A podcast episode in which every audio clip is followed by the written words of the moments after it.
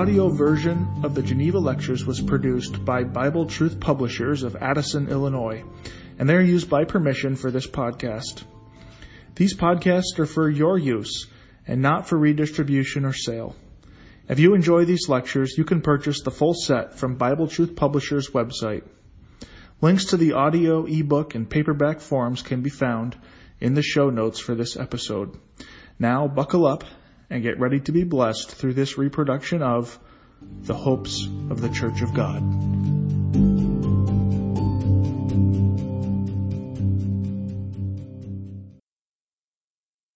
Lecture 8. Read Romans 11. Jehovah's Promises to Israel. First Entry into the Land. We have in Romans 11 verse 1 this question put by the Apostle as to Israel. Hath God cast away his people? As far as chapter 8, he has been detailing the story of us all as men, whether Jews or Gentiles. He has fully stated the gospel of the grace of God, namely the reconciliation of man by the death and resurrection of Jesus Christ. After having established this point, he begins in chapter 9 the history of the dispensations. He makes known the manner in which God has acted towards the Jews and the Gentiles, and in this chapter 11 he starts the question, hath God cast away his people? Has God cast away his people?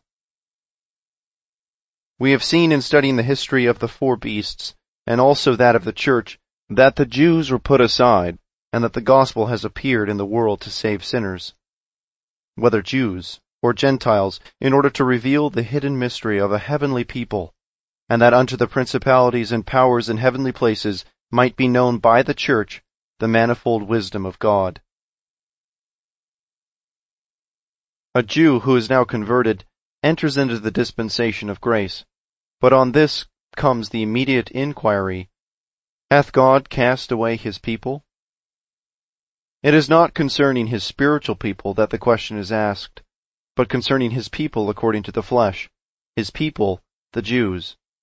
The Apostle says in verse 28, as concerning the gospel they are enemies for your sakes, but as touching the election they are beloved for the Father's sakes. In this chapter 11 the gospel is not in view, namely the calling of the Jews as a people into grace by the gospel, although indeed there is a gospel election from among this people.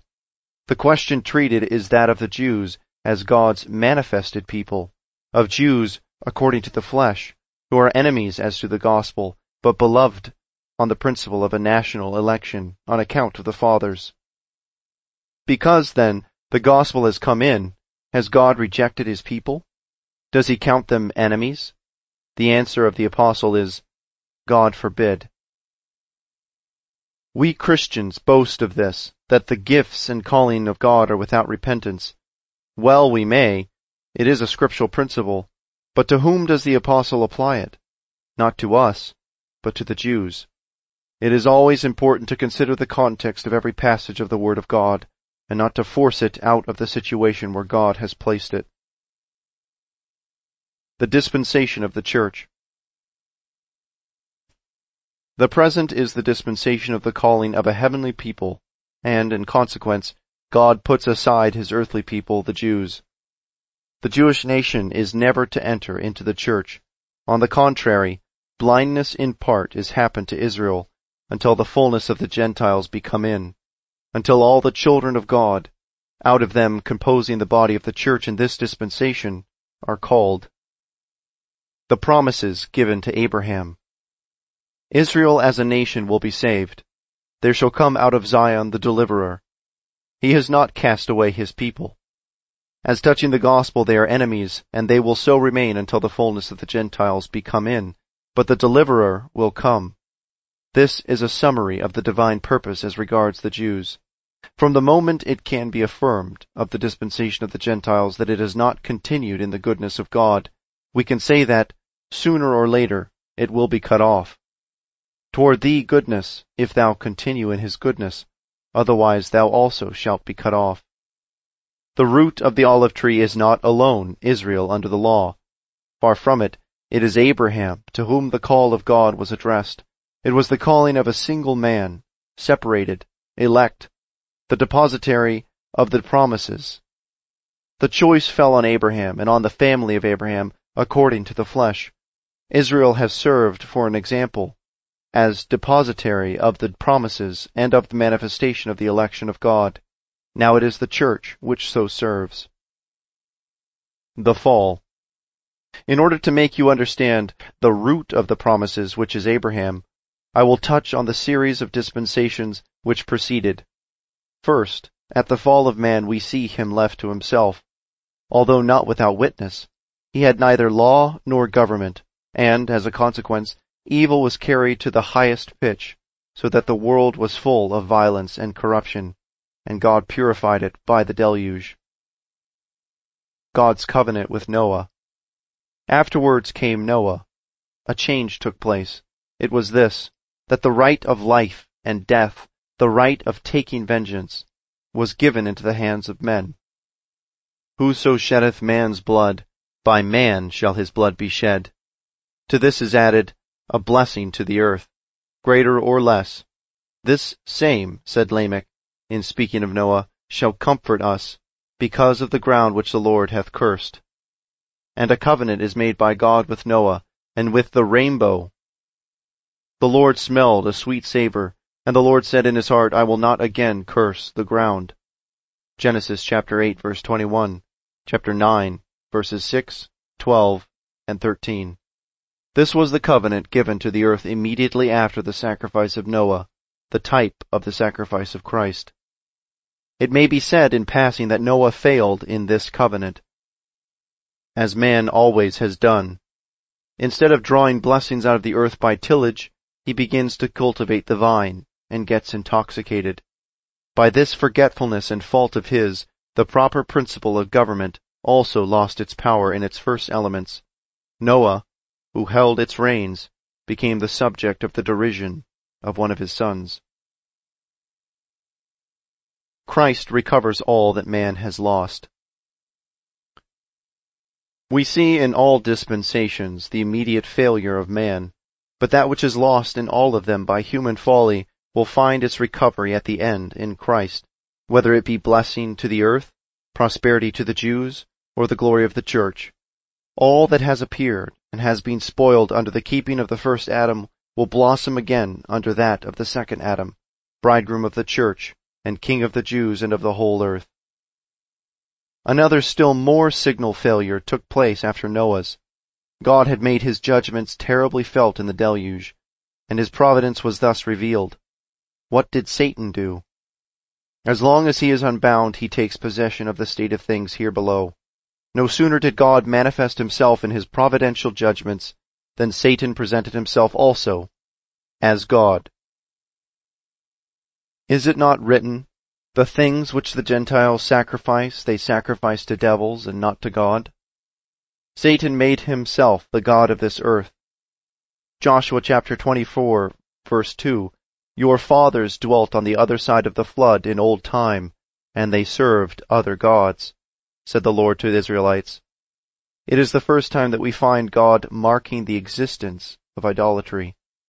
When it made its appearance, God calls Abraham, and thus, for the first time, appears the call of God to an outward separation from the state of things here below. Satan, having introduced himself as influencing the thoughts of man, as the one whom man was to invoke, it was necessary that the true God should have a people, separated from other people, where the truth might be preserved, and consequently, all the ways of God toward men turn on this point, that here below God called Abraham and his posterity to be the depositary of this great truth. The Lord, he is God. There is none else besides him. Deuteronomy chapter 4, verse 35. Consequently, all the doings of God on the earth have reference entirely and directly to the Jews as the center of his earthly counsels and of his government. This is shown us in Deuteronomy chapter 32, verse 8. It was according to the number of the children of Israel that the bounds of the nations were set. It was with reference to Israel that he gave them their habitations. You will see also these two principles distinctly presented in the Word. On the one side, the promises made to Abraham without condition, and on the other, Israel receiving them under condition and so losing all. But as Abraham received the promises without condition, God cannot forget them. Although Israel may have failed in the conditions which they engaged for, and this is very important, for if God had failed in his promises towards Abraham, he could fail also in his promises towards us. It was at Sinai that Israel received the promises under condition and failed, but this is in no wise weakened the validity and the force of the promises made to Abraham 400 years before. I am not now alluding to the spiritual promise, all the nations of the earth shall be blessed in him, Genesis chapter 18, verse 18, which has found a partial fulfillment by the gospel in this dispensation, but I allude to the promises made to Israel, which rest on the same faithfulness of God. The promises given to the fathers. Let us begin our citations on this subject out of Genesis chapter 12. The chapter is the call of Abraham, who was then in the midst of his idolatrous family. The terms of the promise are very general, but they contain earthly blessings as well as purely spiritual ones. The two kinds are found in the same verse equally without condition. The spiritual part of the promise is only once repeated, chapter 22, and that to the seed, not so the temporal ones. In chapter 15, we have the promise founded on a covenant made with Abraham, also without condition. It is an absolute gift of the country. Here is also found that a numerous posterity, verses 5 and 18, and even the exact limits of the country given, verse 18 and following. In chapter 17, verses 7 and 8, the promise of the earth is renewed. These are confirmed to Isaac, chapter 26, verses 3 and 4, and to Jacob, chapter 35, verses 10 and 12. Here is the promise which was made unto the fathers, and to Israel, beloved for the fathers' sakes. It is made to Abraham, whether spiritual or temporal, without any condition. If you say that the spiritual promises are without condition, by parity of reasoning the temporal ones are. There is as much certainty in the promise made to Abraham, "To thee will I give this land," as in those which have been made in favor of us Gentiles. There is no need to cite the wrestling of Jacob. It is in general thought to be a proof of extraordinary faith in him. This is true, but at the same time it is a faith which, exerted after conduct much to be reprehended, was to be accompanied by an evident humiliation. It was God who wrestled with him, but God also sustained his faith. So shall it be with Israel at the end. They shall feel the effect of leaning on the flesh, but God shall take this controversy into his own hands and bless them after all. Thus God made himself the God of Abraham, of Isaac, and of Jacob, heirs of the promises and pilgrims on earth. We shall see that in this name God, as it were, makes his boast on the earth, and that the faithful in Israel ever find it in the motives of their confidence. Thus shalt thou say unto the children of Israel, "The Lord God of your fathers, the God of Abraham, the God of Isaac, and the God of Jacob hath sent me unto you. This is my name forever, and this is my memorial unto all generations." Exodus chapter 3, verse 15. But in another point of view, Israel placed themselves in relationship with God in a way which is opposed to all that, namely, their own righteousness, the principle of the law by virtue of which, acknowledging that we owe obedience to God, we undertake the doing of it in our own strength. For the history of the people of Israel is, whether in its largeness or details, but the history of our hearts. Exodus chapter 19. Here was an immense change taking place in the state of Israel. Until then, the promise made to them had been unconditional. If you cast your eyes over the chapters from 15 to 19, you will find that God had given them all things gratuitously, and even in spite of their murmurings, as the manna, water to drink, the Sabbath, etc. He had sustained them in their combat with Amalek at Rephidim. He recalls all this to their memory. "Ye have seen," says he to them, "how I bare you on eagle's wings, and brought you unto myself. Now therefore, if..." conditional promises. This is the first time in the relationship between God and Israel that the little word if is introduced. Now therefore, if ye obey my voice indeed, and keep my covenant, then ye shall be a peculiar treasure unto me above all people. For all the earth is mine, and ye shall be unto me a kingdom of priests and a holy nation. But the moment a condition comes in, our ruin is certain, for we fail the first day, and this was the foolishness of Israel. In vain God gives his law, which is holy and just and good. To a sinner his law is death, because he is a sinner, and from the moment that God gives his law conditionally, namely that something is to come to us by keeping it, he gives it, not because we can obey it, but to make us more clearly comprehend that we are lost because we have violated it.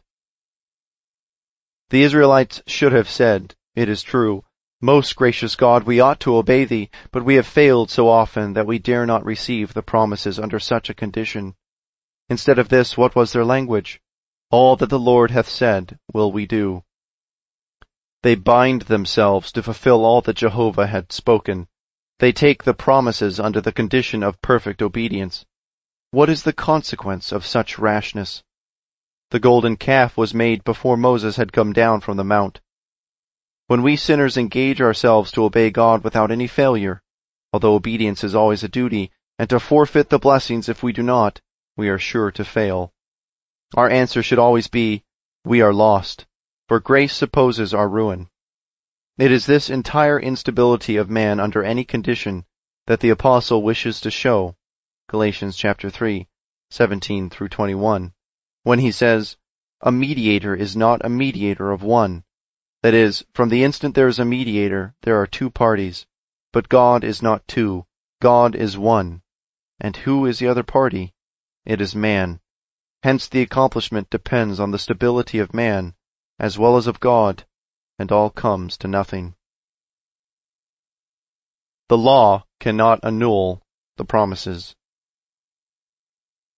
There being nothing stable in man, he has, of course, sunk under the weight of his engagements. This is what must always happen. But the law cannot annul the promises made to Abraham. The law, which was 430 years after, cannot abolish the promise, and the promise was made to Abraham, not only of a blessing to the nations, but also of the land, and of earthly blessings to Israel. The reasoning of the Apostle as to spiritual promises applies equally to temporal promises made to the Jews. We see that Israel could not enjoy them under the law. In fact, all was lost as soon as the golden calf was made, yet the covenant at Sinai was founded on the principle of obedience. Exodus chapter 24, verse 7, and he took the book of the covenant, and read in the audience of the people, and they said, all that the Lord hath said will we do, and be obedient. And Moses took the blood. Here is a covenant ratified by blood, and on this foundation we will do all that the Lord hath said. You know that the people made the golden calf, and that Moses in consequence destroyed the tables of the law. In Exodus chapter 32, we see how the promises made before the law were the resource of faith. It was this which sustained the people by the intercession of Moses, even in ruin itself, and by means of a mediator, God returned to man after his failure. Verses 9 and 10. It is a stiff-necked people.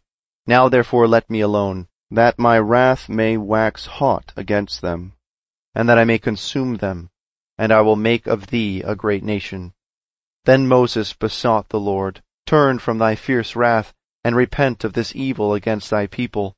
Remember Abraham, Isaac, and Israel, thy servants to whom thou swearest by thine own self, and saidst to them, I will multiply your seed as the stars of heaven. And all this land that I have spoken of will I give unto your seed, and they shall inherit it forever. And the Lord repented of the evil which he thought to do unto his people. Thus, after the fall of Israel, Moses beseeches God for his own glory to remember the promises made to Abraham, and God repents of the evil which he had thought to do. Turn to Leviticus chapter 26. This chapter is the threat of all the chastisements which were to follow the unfaithfulness of Israel. Verse 42. Then will I remember my covenant with Jacob, and also my covenant with Isaac, and also my covenant with Abraham, and I will remember the land. See also for this appeal to promises apart from conditions, Deuteronomy chapter 9, verses 5 and 27, and chapter 10, verse 15. In Micah chapter 7, verse 19 and 20, these same promises made to Abraham constitute the prophetic hope, and the faithful Israelite, Simeon, Luke chapter 2, verse 25, recalls them as the ground of confidence to Israel, who in these promises might rest on the faithfulness of God. God returns to his promises made unconditionally, long before the law. This is applicable to the last time, as we shall presently see. The two other covenants with Israel. There are two more covenants made with Israel during their wanderings in the wilderness, that under the law having been broken, the intercession of Moses made way for another. Exodus chapter 33, verses 14. And 19, of which we have the basis in Exodus chapter 34, verse 27. And the Lord said unto Moses, Write thou these words, for after the tenor of these words have I made a covenant with thee and with Israel. Observe, with thee, for there is a remarkable change in the language of God. In Egypt, God had always said, My people, my people. But when the golden calf was made, he uses the word which they had used, thy people, which thou hast brought forth out of the land of Egypt. For Israel had said, This Moses, the man that brought us up out of the land of Egypt. Exodus chapter 32, verse 1. God takes them up on their own words. What happened? Moses interceded, and so to speak, he would not permit God to say, Thy people, as of him, but he insisted on, Thy people, as of God's people. Now then, it is a covenant made with Moses as mediator. Here comes in the sovereignty of grace, introduced indeed when all was lost, the condition of the law having been violated. If God had not been sovereign, what would have been the consequence of this infraction? The destruction of all the people. That is, though the sovereignty of God is eternal, it is revealed when it becomes the only resource of a people lost by their own ways, and this sovereignty manifests itself through the means of a mediator. There is still another covenant in Deuteronomy chapter 29, verse 1. These are the words of the covenant which the Lord commanded Moses to make with the children of Israel in the land of Moab, besides the covenant which he made with them in Horeb. And the subject of this third covenant with the Israelites is this: God makes it with them in order that under it they, being obedient, might be able to continue to enjoy the land. They did not keep it, and so they were expelled from the territory. They were installed in it at the epoch of this third covenant, and by the keeping of it they would have been maintained there. See verses 9, 12, and 19. Thus we get the principle on which they entered at all into Canaan. And we have also seen that before the law God had promised them the land for a perpetual possession, by covenants and promises made without condition. It is owing to these promises, by the mediation of Moses, that Israel was spared, and at last enjoyed the land. Enjoyed it, we say, on the terms of the third covenant, made in the plains of Moab. After the fall of the Israelites in this promised land, there remains still to be applied to them, as to their re-establishment, all the promises made to Abraham. After this people had failed in every possible way towards God, the prophets show us clearly that God has promised again to restore them and to establish them in their land, under the Lord Jesus Christ as their King, to receive in him the full accomplishment of every temporal promise. Let us recollect, dear friends, that all that we have been going through is a revelation of the character of Jehovah, and that though truly these things have happened to Israel, they have happened to them on the part of God, and that they are, as a consequence, the manifestation of the character of God in Israel for us. It is not only of the failure of Israel that we are to think, but the goodness of God, our God. Israel is the theater on which God has displayed all his character. But not alone is Israel to be considered. The glory of God and the honor of his perfections are concerned. If God could fail in his gifts towards Israel, he could fail in his gifts towards us. We shall have yet, on another occasion, to continue our account of this people.